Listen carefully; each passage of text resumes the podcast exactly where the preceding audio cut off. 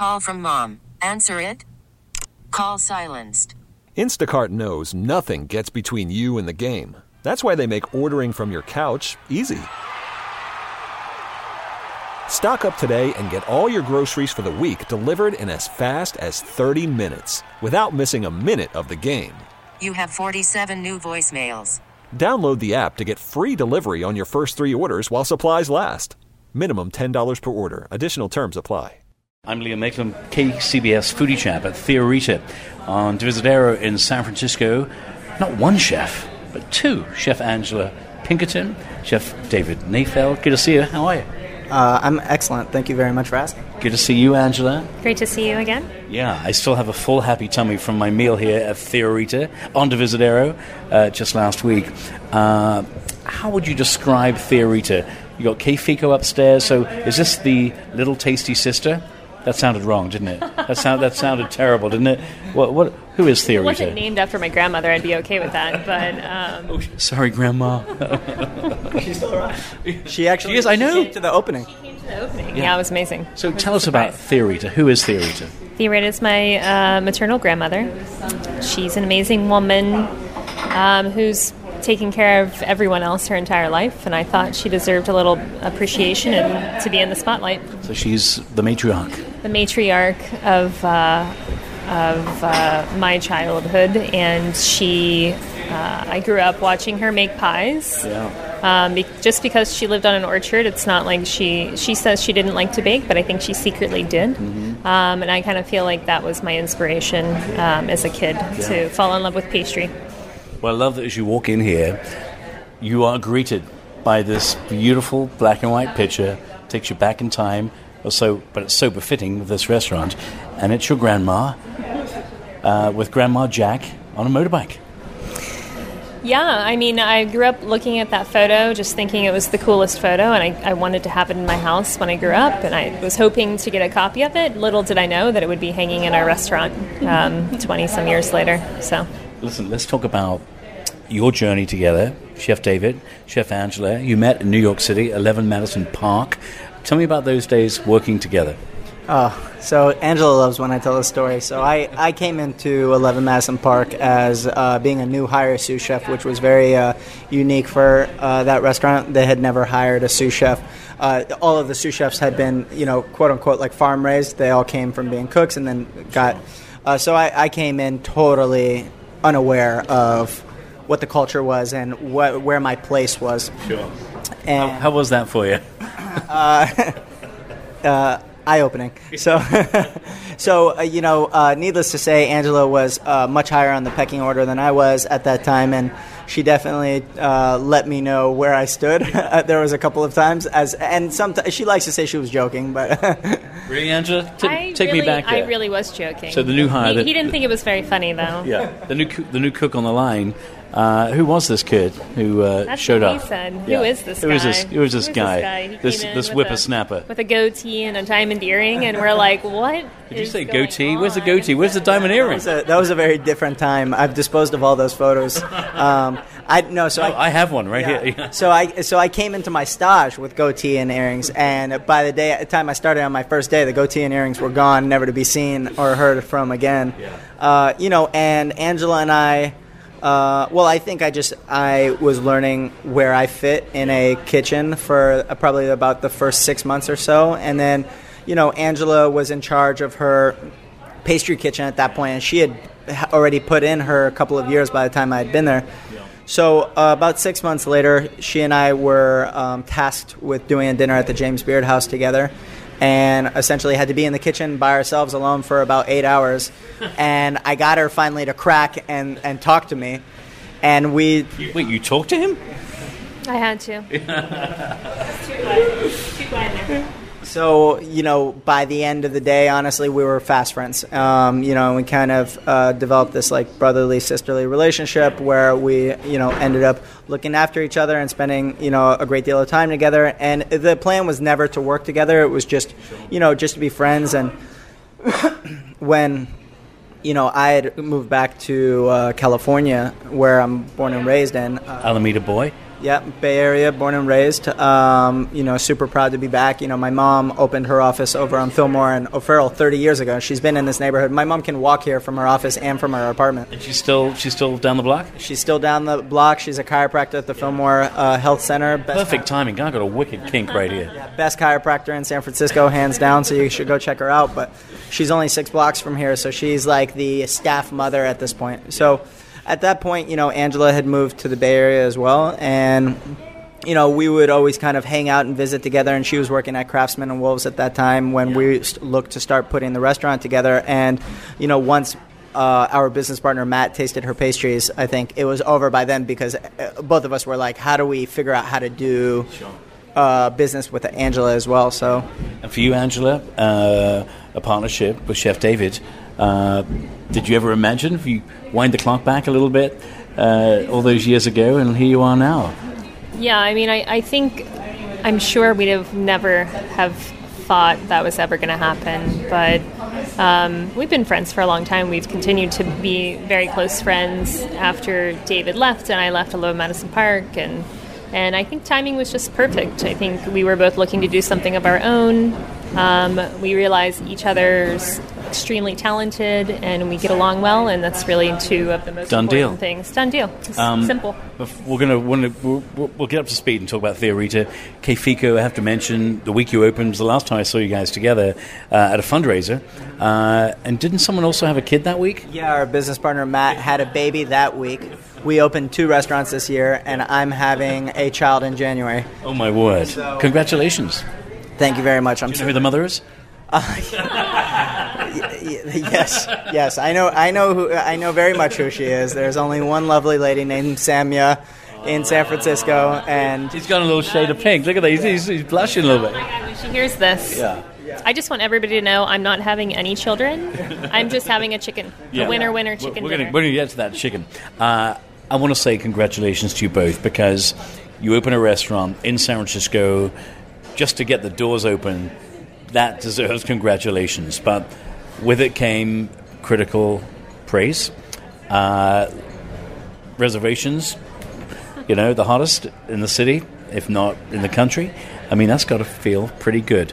Talk me through your feelings of what you hoped it would be, and now knowing what it's become. Che Fico first. so Che Fico, what I hoped it would be was a popular neighborhood restaurant. Um, I wanted to be busy because, uh, you know, I my my journey to becoming a, a restaurant owner and a chef has been an interesting one. I, I worked in three Michelin star restaurants for my whole career, and the day that I came to terms with the idea that I was happier cooking casual food than I was cooking fine dining food was. Was that, a, was that a light bulb moment, or is it? Do you just did you just knew that that's that's where you were most happy, most comfortable, or what you wanted to do when you opened a restaurant? No, it w- it was definitely something I fought with because I felt like you know, it's you know the idea of working in the best restaurants in the world, and then there's almost a pride ego thing involved there to where you're like, okay, well, am I happiest opening a casual neighborhood restaurant that serves pasta and pizza and roast chicken dinners, right? Um, and there was a process there. It wasn't just like one day. It was, I think, a couple of years. And I think it started when I stopped enjoying going out to tasting menu dinner, uh, d- dinners. And I actually was comfortable saying to myself, like, I'm not enjoying this dinner that much. I wish it was over an hour and a half ago. And you look at perhaps where you would go on your nights off. Probably not for a, a fine dining dinner, right? Probably just a simple, easy hole in the wall, right? Yeah, I mean, most of the time we would, I would go to a place when we were in New York. Um, they just did uh, wood-fired pizzas, simple pastas, simple wood-fired meats. Um, they were really into the products, the local products. The service team was very knowledgeable. They had Yeah. great wine, super friendly. Uh, so, Che Fico upstairs. And by the way, it is Che Fico. although I'm sure even I've made the mistake of, of saying Shefico, like yeah, Shea, Shea Guevara, or who else? Yeah, I got that wrong too. It's K, right? Correct. It is Che Fico, meaning uh, literally translated to "what a fig," and uh, I know that doesn't make any sense, but the slang translation when you're in Italy, if somebody says "oh che fico," it it means "oh that's so cool," it's so awesome. It's like a term of term of endearment. What do Italians think? Visiting Italians who've come, have you had many? Yeah, we've had a few. Um, you know, it, it depends on what they order, right? So uh, the universal thing is like, oh, you put pineapple on pizza. I'm never going to order that. But if you can somehow sneakily get them to try it, uh, most all of the Italians that I've met have been, reluctantly said this is really delicious because uh, uh, how could you not? At the end of the day, it's really delicious ingredients, but it is not in any way a traditional pizza, and I don't claim that it is. Nothing about our pizza is traditional. But on the other hand, if they have our pappardelle ragu, or if they have something that is a little bit more of a classical um, rendition, a straightforward rendition of something that we do. Uh, for the most part, all of them are just you know they're they're very surprised at the level of care that we put into it and and and how traditional we go with the. Uh, with the with the process, with the ingredients, with the minimalization of the dish. Sure. Um, Angela, for you, pastry, pies, that's your bailiwick, but doing it for yourself, you know, within these walls, how has this shifted and changed things for you as a chef? Um, Or is it bringing is it bringing your arsenal and your bag of tools that you had and just uh, reinterpreting for two different spaces right here, two different concepts? I mean, I don't think it's reinterpreting. I think it's really getting back to the food itself. Um, working in fine dining. I never really aspired to work in fine dining. It just kind of happened. I think David and I had very different paths when it comes to food. Yeah. Um, what I liked about working in fine dining was the creativity that and the control or the allowance of creativity that you have. Yeah. And now that we own two restaurants, we have that allowance again, just on a different level. If folks come here just for the pies, what are the must-haves you must order? must order pie in my in my opinion the classic apple um, you must get it warm with a la mode we make our own ice creams Yeah. as well in house Yeah. David, do you have a favorite pie? Yeah, I have a lot of them. Uh, so uh, Great shape for a guy who eats a lot of pies. Look at this guy. Yeah, so Ang- Angela's pies are, are stunning in a lot of different ways. Texturally, they're beautiful, and uh, you know they balance. They're co- they're constantly balanced. You know, they're not overly sweet. The way she plays with with salt and other flavors, uh, whether it be booze or um, or acidity, are always really enjoyable for me. So. Uh, the different ones that I right now, I mean, tis the season. I'm a pumpkin pie guy, and the pumpkin pies that they're making here at Theorita are the best I've ever had. Um, I really Take two, please. Thank you. exactly right. And then uh, there's a, there's a passion fruit uh, pie, a little like sweetie pie that's on the menu, which is like acidic and bright and like kind of makes you know that that sound that your mouth does like when it pops from the like tanginess. And it's just one of the most delicious things. But I agree with Angela. There are some of the classics here, whether it's like a berry pie with a crumble on top, or whether it's the apple. And if you're gonna do it, do it right. Get it warm, get it warmed up, and get it a la mode with the ice cream that we make here. And it is just it's special. You don't have to tell me twice. Uh, here's what I love about coming here. Uh, we're sitting uh, in the diner, uh, the dinette, uh, and we were watching your uh, your pastry team work their magic. A little bit of uh, theatre unfolding before us. yeah I, I mean that's the great part about growing up um, when i was a kid and, and going to bakeries like you know the pastry team and the and the pastry and the pies are kind of the backbone of this restaurant um, and i didn't want them to be hidden in the back Yeah. it's great entertainment watching uh, we're starting to get ready for thanksgiving right now yeah, so It's always fun watching other people work, isn't it? Uh, as we wrap up here, Chef David, we were in the kitchen together. I watched, you cooked. Winner, winner, chicken dinner.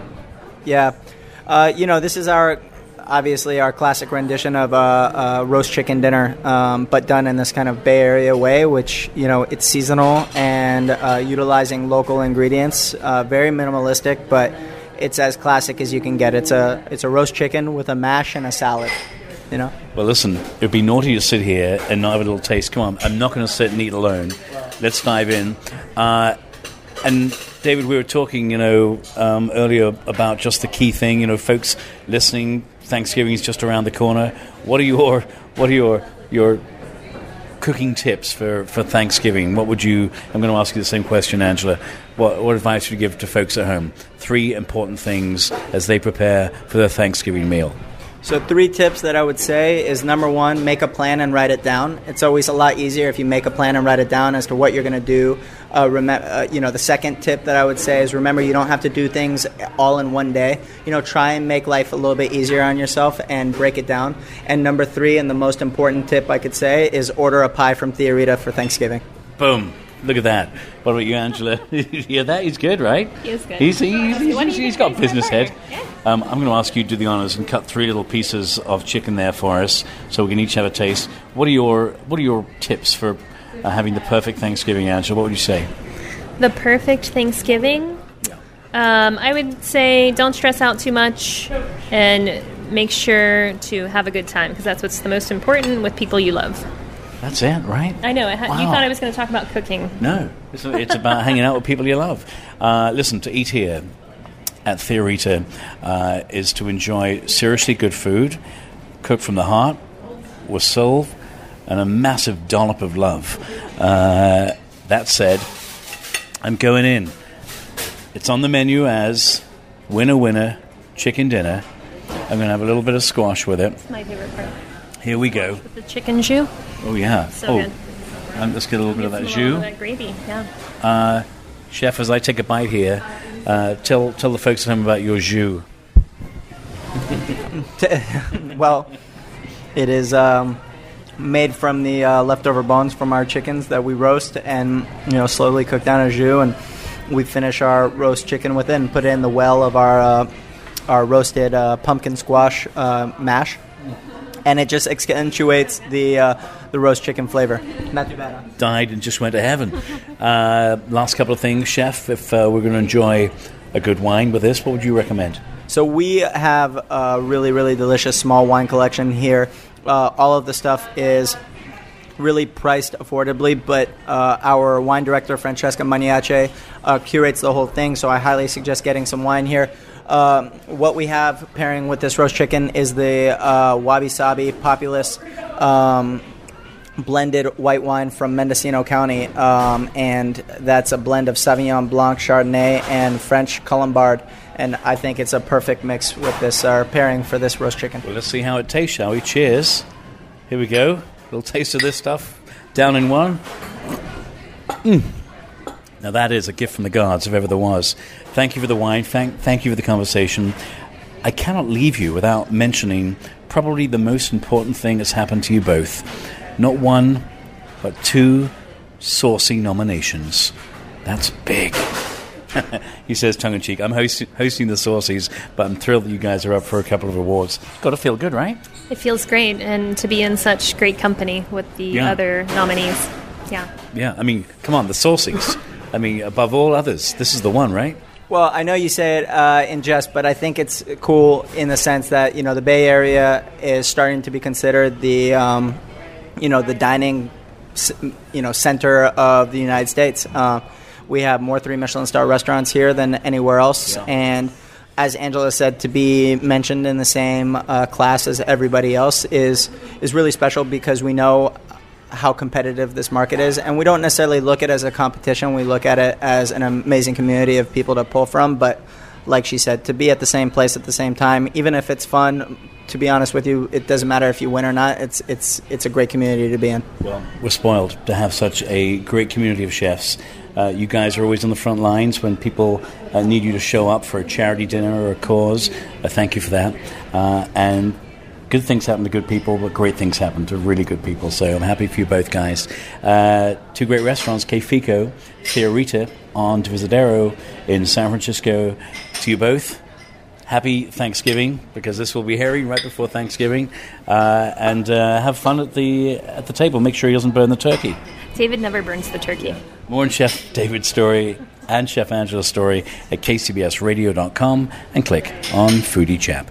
This episode is brought to you by Progressive Insurance. Whether you love true crime or comedy, celebrity interviews or news, you call the shots on what's in your podcast queue. And guess what? Now you can call them on your auto insurance too with the Name Your Price tool from Progressive. It works just the way it sounds. You tell Progressive how much you want to pay for car insurance, and they'll show you coverage options that fit your budget. Get your quote today at progressive.com to join the over 28 million drivers who trust Progressive. Progressive Casualty Insurance Company and Affiliates. Price and coverage match limited by state law.